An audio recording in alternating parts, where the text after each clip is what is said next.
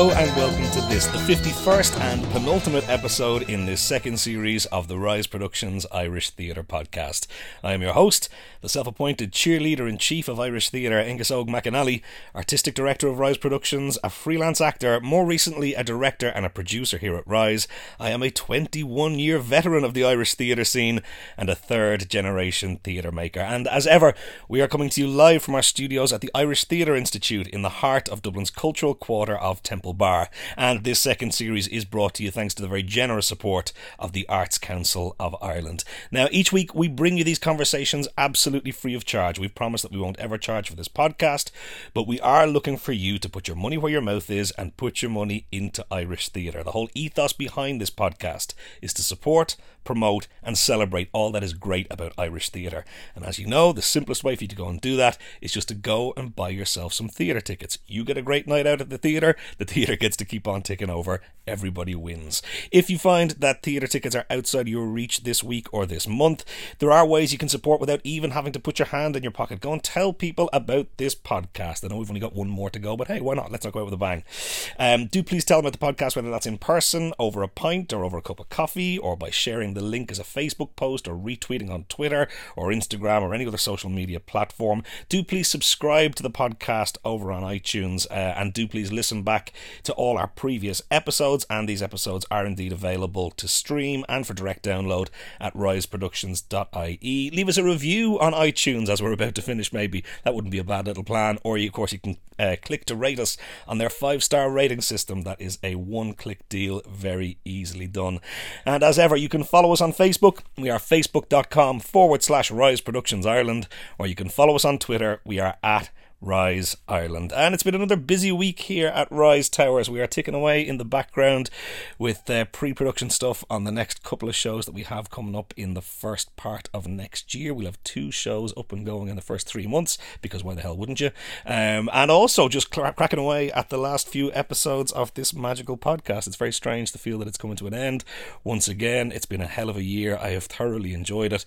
Um, just doing the last bit of logistics on sorting out uh, these last couple of episodes. But we've got that all sorted out now, so we're going to be going out with a bang, and uh, I think you're all going to enjoy them all. And so, speaking of which, that brings us to our guest this week, and it's none other than the great Neil Murray, one half, if you like, of the artistic director of the Abbey Theatre. And Neil is a really wonderful guy, such an interesting story about his route into the business, and a guy who you can just tell from a mile away is really passionate about theatre. And as you'll hear in the interview, he talks about his route into the business, and it's one of the most I guess heartwarming that I've come across in these in this whole series. I really love his story, so let's hear his story, direct from the man himself. Here he is, the great Neil Murray. The wonderful Neil Murray joining me on the podcast. Thank you very much for joining us. I'm delighted to have you, sir. Pleasure. Thank you for asking. Uh, let us start as we begin every week. Let's go back to the very, very beginning. Have you a moment where there was a light bulb for you early on of an interest in theatre generally? Absolutely. It's, there's a very specific moment. Uh, I I grew up in South Wales, um, in a town without a theatre. There was I think there was an amateur theatre there actually, but there wasn't professional theatre. My parents were wonderful people, but didn't have an interest in theatre at all.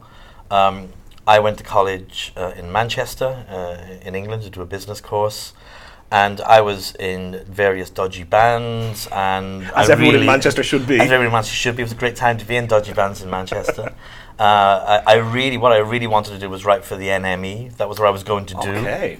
And as part of the, the, the British education system, I'm not sure they still do it, they used to do these wonderful things called sandwich degrees, which meant you studied for three years and sandwiched in, in was a year of working. Okay. So I went to London to work for a year at the London Borough of Newham Finance Department.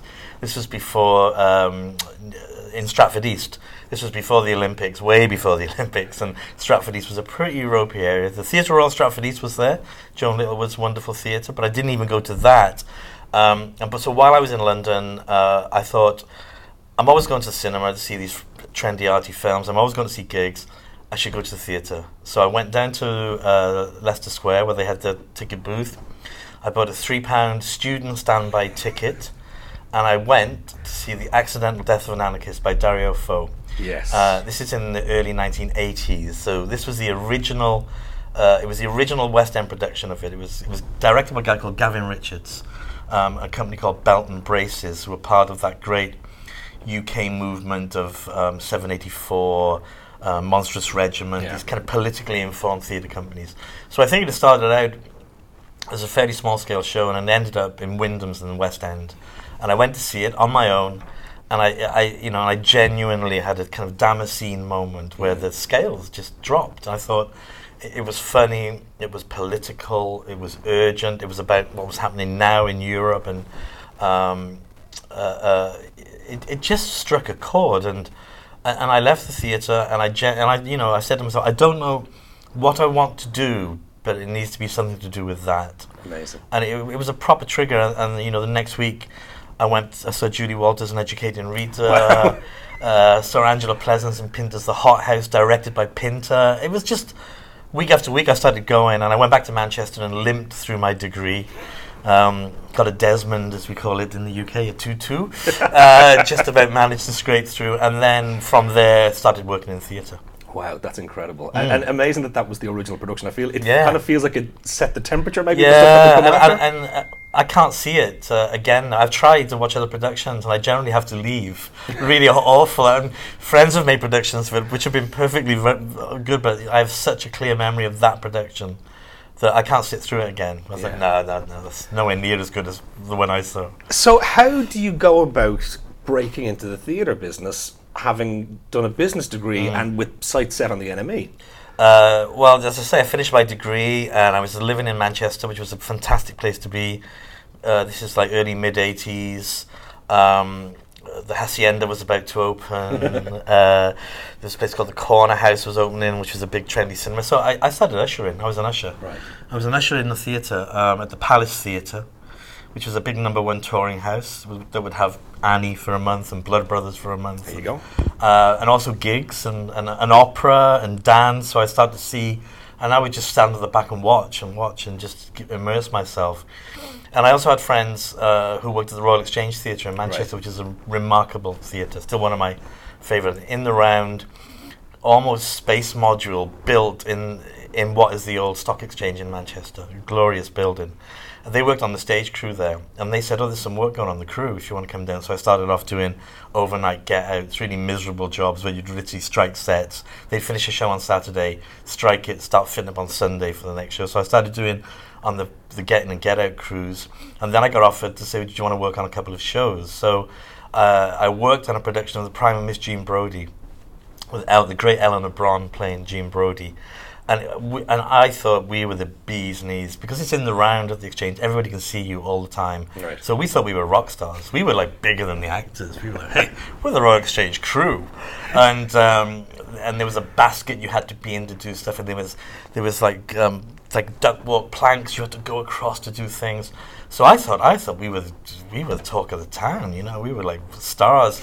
And one day, uh, and I was I was really enjoying it. There was a couple of little mishaps here and there. A few things went wrong. Took the doors off once, getting the truck in too quickly. But you know, minor things. And um, I, I thought this is terrific. I found my niche, and um, I got called in to see um, a brilliant woman called Hazel Crisp, who was the company manager of the Royal Exchange, and she. I thought she was sitting me down to say, "This is what we, we want you to do next." And I think this is great. I, she said, "How do you think it's going, Neil?" I said, "I think it's going great. I think you know I'm loving it. I'm thinking maybe stage manager might be the thing for me." And she kind of stopped me very gently, and she said, "The thing is, Neil, everybody really likes you, and you're really enthusiastic, but you're dangerous on stage." and I was fired. She literally Wow. said, "You can't work here on the crew anymore." But she was lovely, and she said, "You know." She said, "You you love theatre. Everybody can tell you love theatre. You you'll find what you need to do, but it's not this." Uh, and I licked my wounds, and I went back to the palace and um, started running the bar there. uh, And, and and I found a route through front of house was my route. So I was a front of the house manager. That is was- incredible to me, and I, I really love to hear a story like that because clearly we are talking about a passion that was ignited. Yeah, yeah. Clearly, you do still love it as much as that, but you've properly paid your dues to get to where you are. Uh, I, I, I hope so. I think so. No, I mean, uh, yeah. So I was assistant front of house manager in Newcastle. The what's now Northern Stage was then Newcastle Playhouse, and then went back to Manchester. Worked in the Corner House as the front of house manager. Went to the Citizens in Glasgow, and that was the formative job for me to see the citizens in action. This was 1987 to 1990 when they were, you know, Glenda Jackson was playing Mother Courage, Rupert Everett was cutting the sway through Oscar Wilde. Yeah. Uh, it was a glorious place to be, um, and that really is still. I, I consider that my kind of theatrical alma mater, I suppose. Was there some kind of a shift in you that coincided with that geographical shift? Was there something different about the temperature up in Scotland? I don't mean the literal temperature in Scotland, but maybe that too, I guess. well, it was strange. I, I mean, I, I, remember the day I moved to Scotland. Uh, it was it was August, and uh, it was an August day. And friends drove me up in a van. I was staying in, you know, staying in a flat in the west end of Glasgow, and I hadn't really been to Glasgow. I'd never been, um, other than for my interviews. I didn't know it at all, and there was something about arriving there, and maybe it was it was the it was the historic time, which was, you know, this is late '87. Um, Glasgow felt like a European city in a way that Manchester certainly hadn't. Manchester felt like a determinedly Northern English, yeah. and I'd come from South Wales, which was very rooted in its own identity and geography. And Glasgow, to, to my astonishment, felt European. And maybe I'm, I'm going through rose tinted Glasgow because, of course, in 1990 it became European City of Culture, which was a huge thing. And, you know, Glasgow is probably still, you know, touchwood for, for Galway, but, but, you know, Glasgow was one of the few cities who really used it to, to reinvent themselves Mm. from post industrial malaise into actually, we've got amazing architecture, we've got amazing culture, and we're Glasgow and we don't give a shit. and to generate lasting impact, uh, like a legacy effect. Indeed, indeed. I mean, I mean, I think it's, it's interestingly, I think that's in danger of being eroded at the moment. I think Glasgow is at a there's, there's something there's something symbiotic about the art school being destroyed twice, which is like, come on, come on, we can do this. Once is bad enough. Don't do it twice. Um, so I hope Glasgow hangs on to that because I have enormous affection for that city.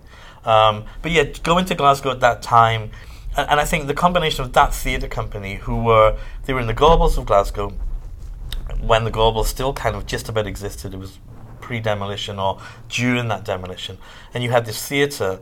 And I remember going there for my interview, and I across it was these huge wooden doors, and it said, "All tickets three pound, unemployed free." That's what it said on the doors Wow.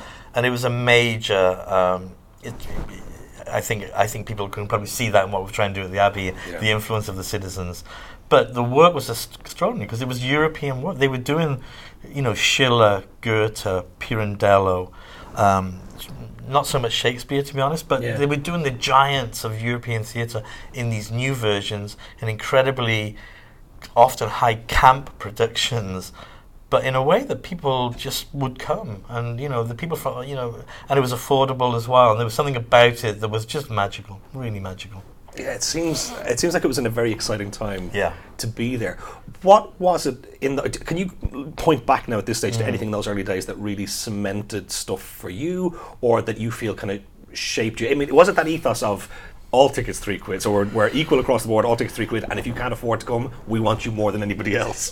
There was there was that. And I th- and I think in in my own development I suppose you know I I done I was a front house manager for three years and I was I kind of hit a glass ceiling and I was thinking what do I do? I want I want more engagement with with, with the art somehow.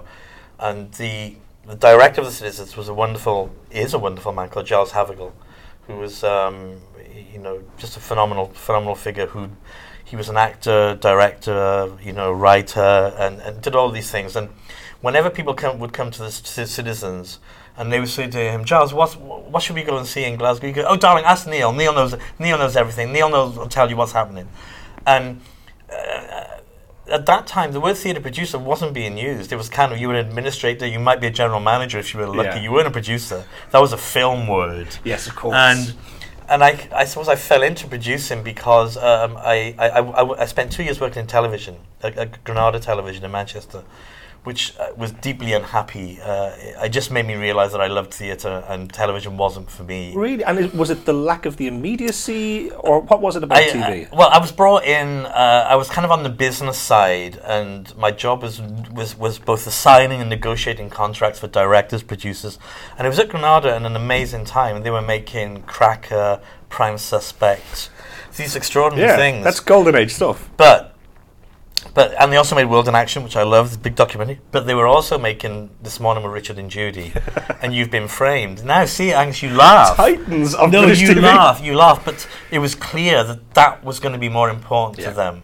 and that's how it's. That's how it. You know, Granada, they clung on for a while, but there was a sense that unless you could see, I, I had a really great friend who's who's very high ranking in television now, and he, he was a PhD in history, and he'd worked in the sport department at Granada, which I thought was amazing, and he ended up producing well very early on Richard and Judy.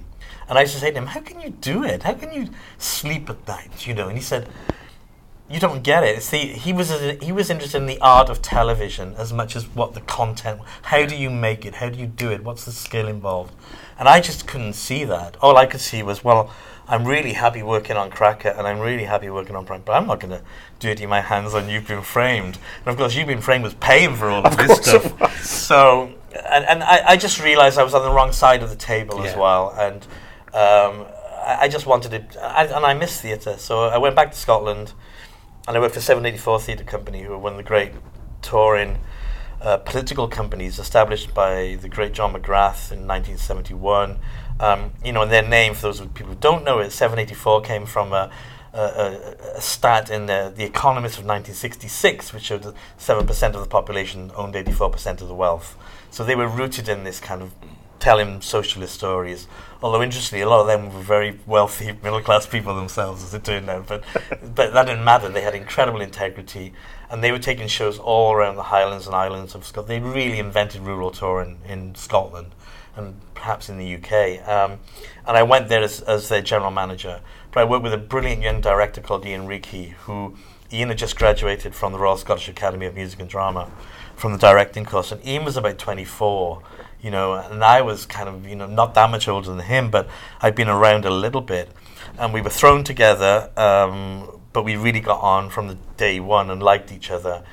And Ian basically said to me, look, you know, the only people I know are the people I went to college with, which were like David Tennant, and they were great people, um, but they weren't enough for them to, to build a whole company around. Yeah. So um, uh, when I say things to him, so you know, who's doing casting? He said, well, well, will you help me do it? So I would help with casting. I say, Who you got, who's doing music for this? He said, I don't know. What do you think? So suddenly, all these things I'd had a huge interest in, I could bring to the table. And, and kind of by osmosis, I ended up being a producer, I suppose, by saying, right, I get this. Not only do I do the money for you to make the tour work, but I'll put the team together for you, and I'll bring ideas to. And Ian let me bring ideas to the table, which was fantastic. This is something I find really interesting because in many situations, even within theatre, if you say to someone, what does a producer do? Mm. What is a producer? Even producers themselves sometimes find that a hard one to answer. Uh, we do. we- When, whenever we do the meet and greets, uh, when we used to do the meet and greets at National Theatre of Scotland, which we'll come on to, I'm sure, but when people said, so, you know, what's your name, what do you do? I said, well, I'm Neil Murray, I'm the executive producer of the National Theatre of Scotland, and I balance art and money. yeah. I think that's balance art and money. That's, that's the simplest way I can do it. You know, and money is, is, by money you mean business, and all of those things are economics, but to me it's, but art has to be part of it. If, if art isn't part of it, then you're not a producer. Well, you're just an accountant. I mean, is that the, Yeah, yeah. exactly. You're an accountant or you, you are properly an, an administrator, and we need those people, and they're brilliant. Absolutely. But but I would hope, and I certainly hope at the Abbey that you know we try and everybody who works here makes Well, what has a stake in the art. Yeah, yeah, of course. You know what they do ends up on stage.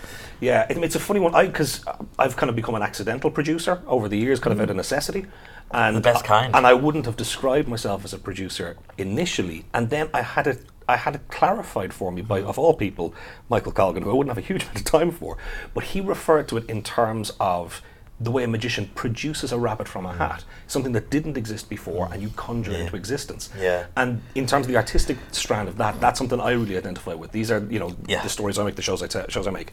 You're going, okay, well, this is something that I'm passionate about. This is something I want to tell, and you conjure it into existence. And exactly. that, sometimes that is about just kind of drumming up money or finding funding or whatever else. Or, or, or sometimes coming up with a great idea, coming up with the idea for the show. I mean, you know, sometimes that's the producer's role as well. Mm. If you look at someone like Anne Clarke, Yes. you know, Anne's extraordinary, you know, of, of coming up with ideas and driving them through. That's a producer's role as well, is to come up with ideas, and that's one of the great things uh, certainly working with, with Ian back then and working with Vicky Featherstone at the National Theatre of Scotland and working with Graham here is my ideas are as valid as anybody else's and you and indeed they have to be otherwise I, I don't want to do it otherwise I want to I'll go somewhere else those partnerships seem to have been a recurring theme mm. through the career. Mm. Uh, for some people who might be a bit more on the control freak end of things, they'll go, no, it's my art, it's my idea, I want to do it. You seem to thrive on collaboration, which I guess in theatre is probably no bad thing. It, would you? Is that something you'd agree with? Yeah, yeah. No, I think it's.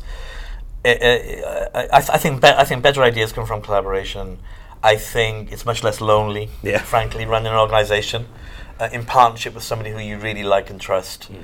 is, is is you know it can be a tough place sometimes. You know when the buck stops, and having somebody else to bounce off and and I just think you know, and you learn so much from somebody else. I mean, Vicky especially was incredibly inspirational to me and, and, and influential on me, um, and and continues to be so. Um, and I just think you learn, you watch and go, wow. Well, if she can be that brave, I can be that brave. Or actually, if she if she can say no, that's crazy, mm. then she's probably right. So maybe you know. So you, you, you I think you learn from those things. Um, uh, no, I think better work comes from collaboration. Is there something in filtering that initial seed of your idea? If you filter that through the prism of this other great artist who you like mm. and respect, mm. that it, it, that you say that it improves it, it grows it, it, it shifts it well, off its axis, maybe. I think they do something that I can't do. You know, I'm not a director. I've never directed a play in my life, and uh, I mean, people have asked me to. no, no, no, it's you know, I'm not a director. I know that isn't my skill, so so coming up with an idea and then seeing somebody else really run with it, but keep you engaged with it and, and, uh, and working through it is incredibly fulfilling, I think. That's what I love, is seeing, wow, I had that. That was my thought to do that. And look how, look, look who else has built on it. Um, I think I've been lucky. A lot of the people I work with as well. I mean, I work a lot with, um, with John Tiffany, the director, and you know, John's one of those brilliant people who John surrounds John will always say that you know John surrounds himself with people who he thinks are better than him. Right. His ego is not such that I'm only going to work with people who are going to be yes people. So yeah. John works with this extraordinary team of artists. Now he he brings his own genius to that and, and the own finishing, but he would acknowledge that he works with brilliant people. Yeah. And I love seeing what brilliant people do with an idea that I certainly couldn't have realized any, anything like the way that it gets realized. That's really thrilling. I it's think. that line of, you know, never be the smartest person in the room. If you're the smartest person in the room, you're in the wrong room, basically. Exactly. in my case, it means the room isn't very bright, so uh, change it.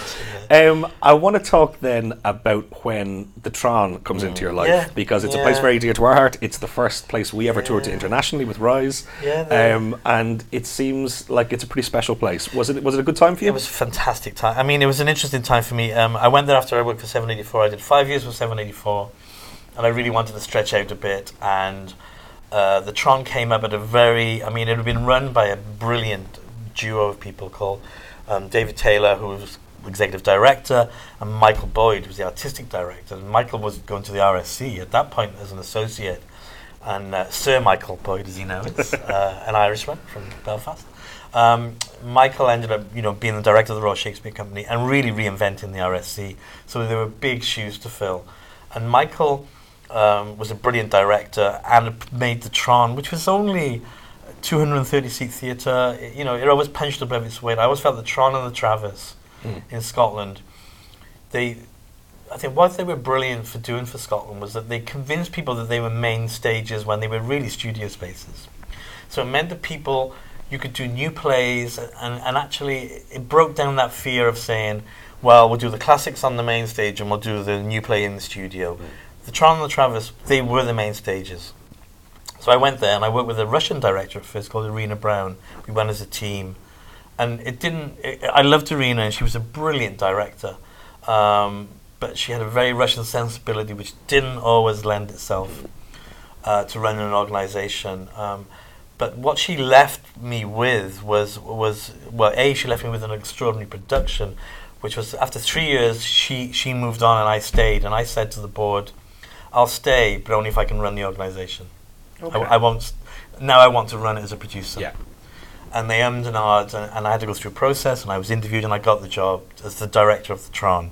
Um, again, working with brilliant people, but I was finally I was at the head of it, and, and I was making the artistic choices. And I was lucky in that uh, the the last project Irina did before she left was a wonderful play called Further Than the Furthest Thing by Yes. Z- by Zinnie Harris, which was eventually produced in Ireland, I know. And sh- Irina did did a proper, I mean, my God, a landmark production of it, which was a co-production with the National Theatre in London. So I got to co-produce with, with, with, with a big organisation for the first time, and we then toured it to South Africa. We went to South Africa on an international tour.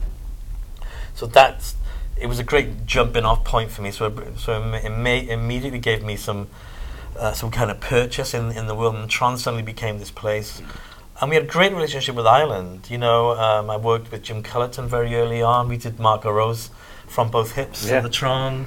Um, I'd seen the Abbey doing the original production of the Mai Yes. at the Tron with Olwen uh, Fouéré and, and indeed some of the cast who've just done it now. Yes, I was talking to them about being in Glasgow. Um, so Ireland became quite an important partner. Druid came over, um, and I I did that for five or six years. And we also at that time, I got asked by um, Brian McMaster, who was the director of the Edinburgh International Festival, if he could use the Tron as his kind of engine room for Scottish work. Th- There'd been a there'd been a terrible record of of Scottish theatre in the international festival, and it was called the Graveyard Slot because you just knew it was going to die. It was because you suddenly you'd have these Scottish companies who were making new shows in Edinburgh on the international festival alongside Robert Lepage and Yeah. Peter Stein and Garry Hynes and and you know it wasn't going to hold up. So I said, well, we'll do it, but we've got to do it properly and we've got to be resourced properly. And Brian said to me, would you meet with Anthony Neilson, who I admired hugely, he was a writer director, about a play he wants to do, which we want to do in Edinburgh. It was called The Wonderful World of Dissocia, Oh, yes. which is an extraordinary play. Which has also had a production here. It all has a production here. And we did the original production of that for the Edinburgh Festival. Yeah. And it was a big hit. Actually, it was a bit, not that many people saw it. It was in the last week of the festival when the, when the festival and the fringe were out of sync. So actually, not that many people saw it, but enough important people saw it to go, wow, Yes. That guy knows how to produce, that guy knows how to put stuff on stage. And we did more of Anthony's work, and we did David Greig's play San Diego for the International Festival. So the Tron, we started to build up. We did, we did, um, we were doing a show with the Barbican in London, um, and I was incredibly happy at the Tron, and uh, I got to run it. We had a f- I love music. Music is as important to me as almost anything. It goes back to the NME. so I ran an amazing music program there, and I was incredibly happy and and then Vicky Featherstone got the job at National Theatre. National Theatre of Scotland was established.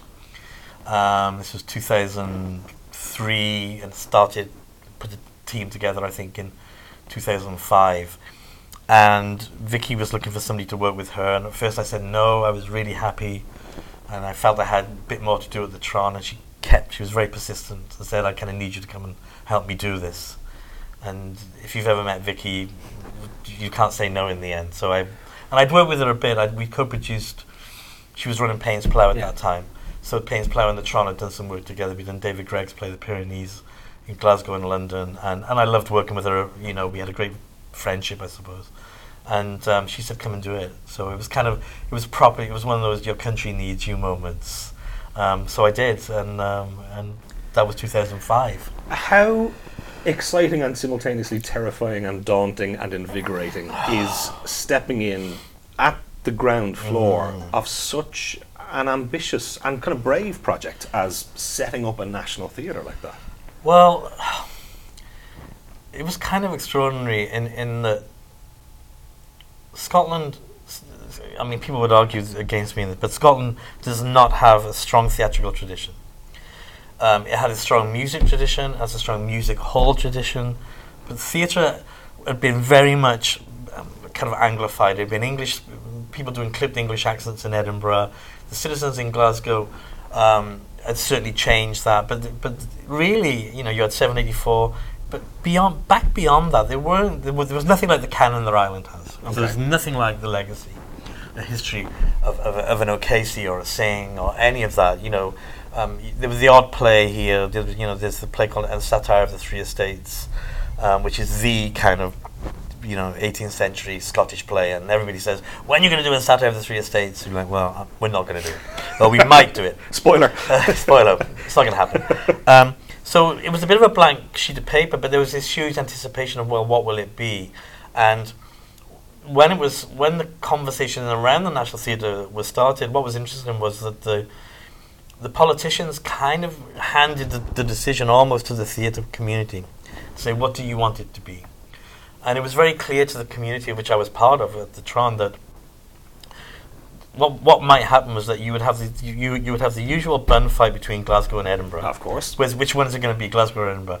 And also, we were looking around the country seeing theatres that were half empty. We were struggling to fill all these theatres, so there was a sense of why why build another new building that we don't need. Actually, what we have is an infrastructure, and, and Scotland just was very scarred by coming through the building of its Parliament building, Right. which now you know I think eventually will be loved and revered, but at the time was a source of huge, almost shame. You know, uh, the politicians had scribbled a budget of 40 million on the back of an envelope, and it cost 400 million. So there was no appetite for new capital projects in Yeah. Scotland. It was like, no, we've we've done that. So the theatre community really came up with this model of what if we had a national theatre that used the existing resources.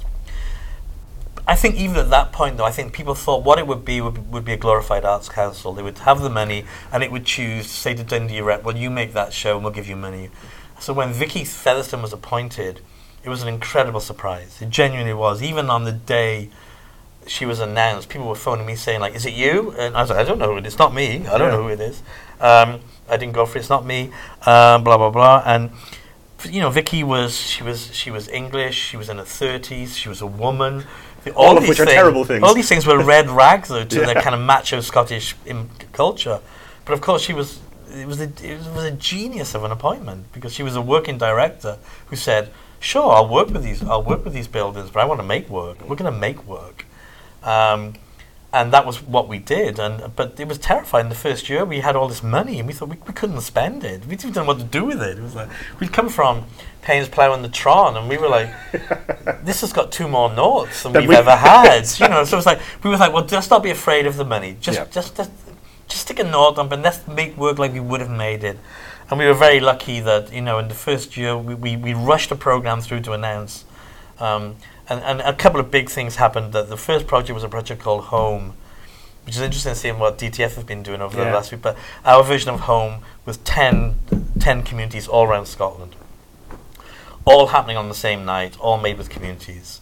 So it meant it was y- the critics couldn't get near it because they couldn't see them all. It was it was review proof, and we saw it as uh, as lighting beacons on hills and saying, right, we're up, you're up, you're. It was like it was wonderful. It was a brilliant night, and it set the tone to say the National Theatre will always be somewhere near where you are. So we did one on, um, we you know we did it in Dumfries in, in the Borders, and we did it um, in Inverness, and we did it on the islands. We did it on Stornoway. It was it was kind of everywhere. So that happened, and then we also did Black Watch in our first year, and that was that kind of changed everything in that. A show that was the biggest risk because when we announced it, we didn't have all we had was the title. Really, we said to Greg uh, you know, will you on, on Vicky's first day, I mean, Vicky, I mean, the, the, the, the bravery of Vicky is extraordinary. You know, she started the National Theatre of Scotland on her own in an office with a mobile phone. It was her and one person to buy furniture for the office. And on her first day, um, she bought the, the Herald, the Glasgow Herald, Yeah. which is a broadsheet paper. And on the front page, it had about the plan to amalgamate all the Scottish regiments in this new thing and get rid of the tradition of Scots fighting for their own communities or from their own communities. And, and on the inside page, had the story of three Black Watch soldiers blown up by a roadside bomb in Iraq. And she put the two together and went, wow, that, that's interesting. Phoned Greg Burke, who was a friend of hers who she knew. Greg had written Gagarin Way and, and another show called The Straits uh, about li- about being an army kid because he's been an army kid, and she said, "You're from you're from where the Black Watch are from. You know, what would you follow this story for me?" She went, and he went, "I'm following it. It's you won't believe what's going on Yeah. out there and back home."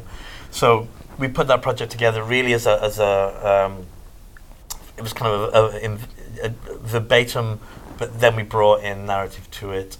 But when we announced it, we really didn't have a script. We had a pile of documentation, we had a Mm. pile of interviews, and then it came from that. And when the show opened, it just kind of changed the landscape. Yeah, us. I mean, I, I think it had a seismic impact throughout theatre generally, but particularly here. We, Mm. as you may well know, particularly with our own national theatre, we're going through a very turbulent time, and then to see this newly forged national theatre in, in a Celtic cousin, across- like you know, Yeah, as yeah. close as it was, have this almost instantaneous global success.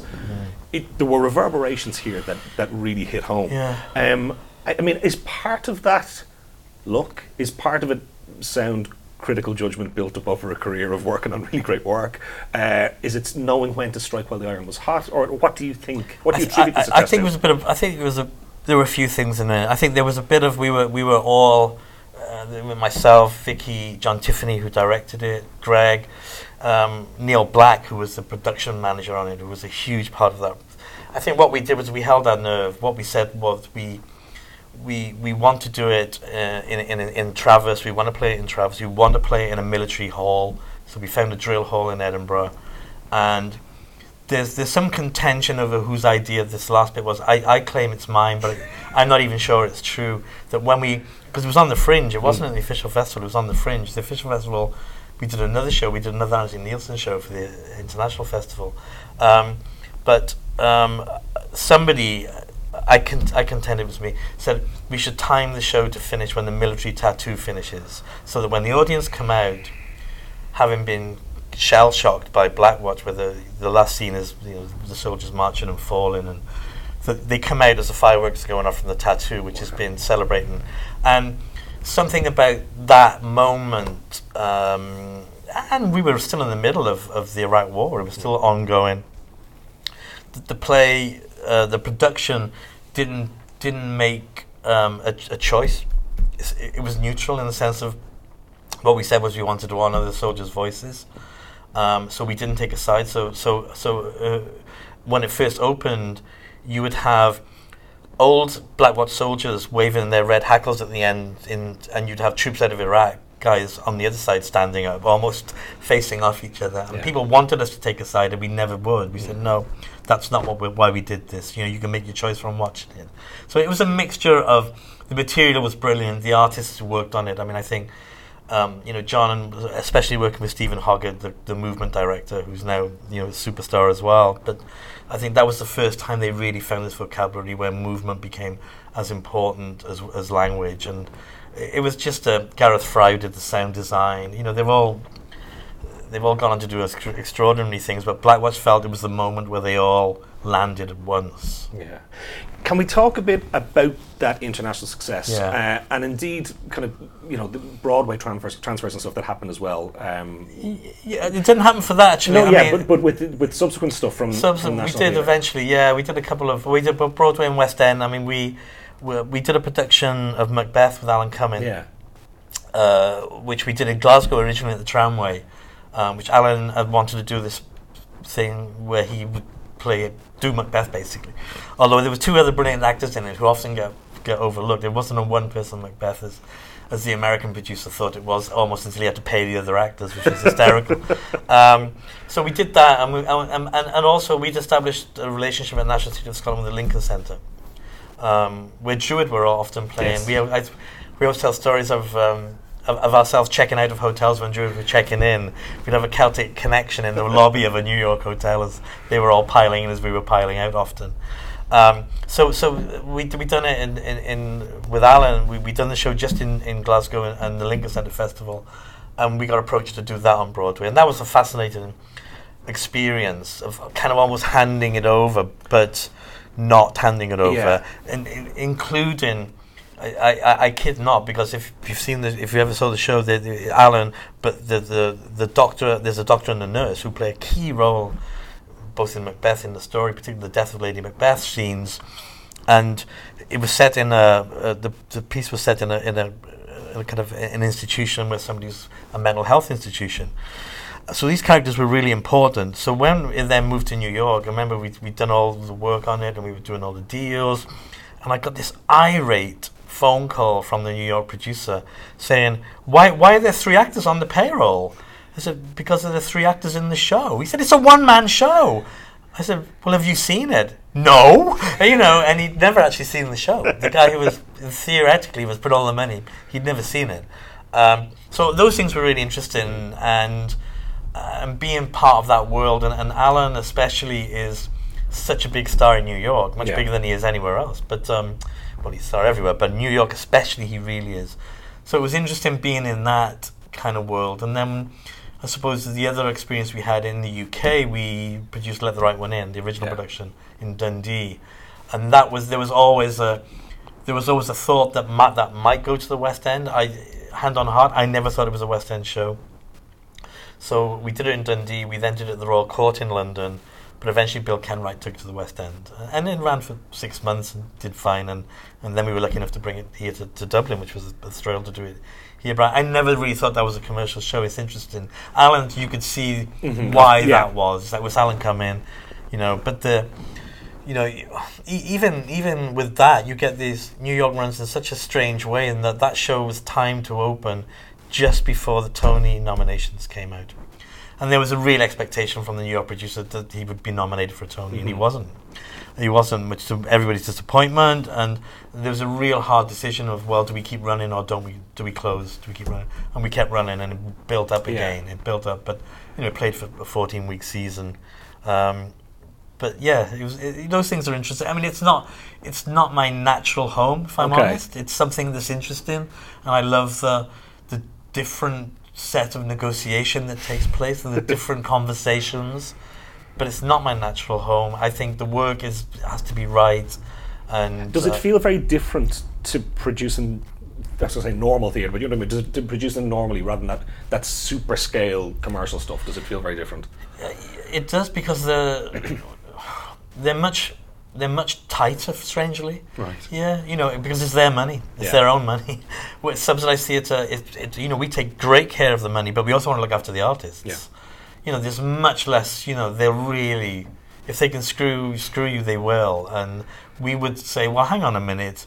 You know, you, you're not paying the proper, you know, um, allowances for our actors. They say, well, that's the West End allowance. So we had, we, and we had actors and let the right one in who didn't do it in London because they were being paid less by the West End producer than they'd been paid in Dundee by us. And seriously, they went, no, we can't do that. Yeah. So it's that kind of you know every pound's a prisoner mentality, um, which is which is different. You don't you know I tend to th- you know wh- whilst I'm I hope I'm careful with money and touch wood you know hear things economically are pretty sound at the moment, but I also hope.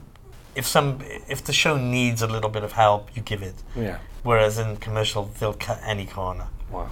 They'll and I find that difficult. Yeah. Um, I think I want to talk now, obviously, about the building we are currently Yeah. find ourselves in, Yeah. um, and the decision uh, for you guys to come over here. Uh, I, though I love this institution with all my heart. Um, You have a I great history a as of history. well. Parents, uh, grandparents met on the Abbey stage. Indeed. Parents met on the Peacock Yeah. stage. Um, so I've a deep love for the place, but I also think it's a brief that's impossible to fulfill as artistic director here. Because I think as soon as you go, okay, well look, this is our program. They go, oh, so where's all the female playwrights? Okay, so we do a full season of female playwrights. Right, where's all the Irish language? now where's all the dance? Where's the work for kids? Where's the touring work? Why are you neglecting the archive? Why are you neglecting the canon? Where are the mid-career artists? Where are the young artists? Like, I, I think it's almost impossible to tick all those boxes. But you guys have come over and have done a pretty spectacular job so far. How was the decision to come over in the first place, and how are you finding it since you guys have been here? Uh, uh, it was very kind of you to say we're doing a spectacular. I, I'm not sure everybody feels that, but th- as you say, I think it's it's a kind of you really can't please everybody in this job, but uh, we're trying. We are trying. Um, the initial decision, uh, I'd been at I'd been at NTS for nine years. Uh, Vicky had left to run the Royal Court. I was feeling slightly bereft, if I'm honest. Right. Um, a new director came in, Laurie Sansom, who was terrific, and we did the James plays, which was a huge success, and we done that with the National. But I was starting to think genuinely, like it was similar to the time I left the Tron. That was nine years. I can feel ten years is a good time, both for you as an individual and for the organisation you're in. I think it's about the right time, Yeah. unless there's a very real reason to stay longer. I think ten years is about right, or around then. So I was kind of lifting my head a little bit to think, well, what might I do next? Graham had been working as an associate with the National Theatre of Scotland, uh, and I've known Graham for 20 years since he ran his own company, Theatre Babel. Um, we'd worked together at the Tron. He'd then come into NTS, um, and we'd worked really closely, especially on the, uh, the the independence referendum year. Graham and I had done a lot of the big kind of public-facing events that NTS had done, which had been great fun to do. Um, and we kind of got quite close, I suppose, in terms of ideas. Um, and it was Graham's wife actually, Julie, who had seen. We'd both seen that the Abbey was up, and I think we might have had a conversation. Somebody might have come us and said, hey, "Have you seen the Abbey's up?" We wouldn't get that. It's just Dublin with the Abbey, you know. Um, so we knew it was there, and Julie, I think Graham's wife, at one point said, "Why don't the two, why don't the two of you just do it? Why don't why don't you do it together?" So we sat, we laughed for a day, and then we went, "Actually, it's not a bad idea. Maybe we should think about this." so we thought about it, and, and you know, we knew. You know, I've been coming to the Abbey for over 20 years to see work and at DTF, and I knew Fiach a little. Um, uh, I, I knew Richard Wakely, who'd worked here back, Yes. so I, I had connections to the Abbey. Um, and I, you know, I knew how important the theatre is. I would say to people, there aren't many theatres in the world where you say one word and people know exactly what city you say. Abbey, Dublin, obviously. You know, you, I was very aware of the weight that went with this job, and, and a little afraid of that, I suppose. Um, but again, going back to what we said before, it's, it's not as lonely if there's two of you. So uh, we we we sat down and we said, okay, let's do it, and we put together a letter and a proposal, which is uh, which is kind of what we're doing. We we proposed what we're doing. We said we want. We felt that there was a sense that perhaps the abbey could be more. o- It was, a, it was there was time for the abbey to open up a bit. There was certainly pressure, I think, coming from people saying, you know, let's change to look at that model and change it a little.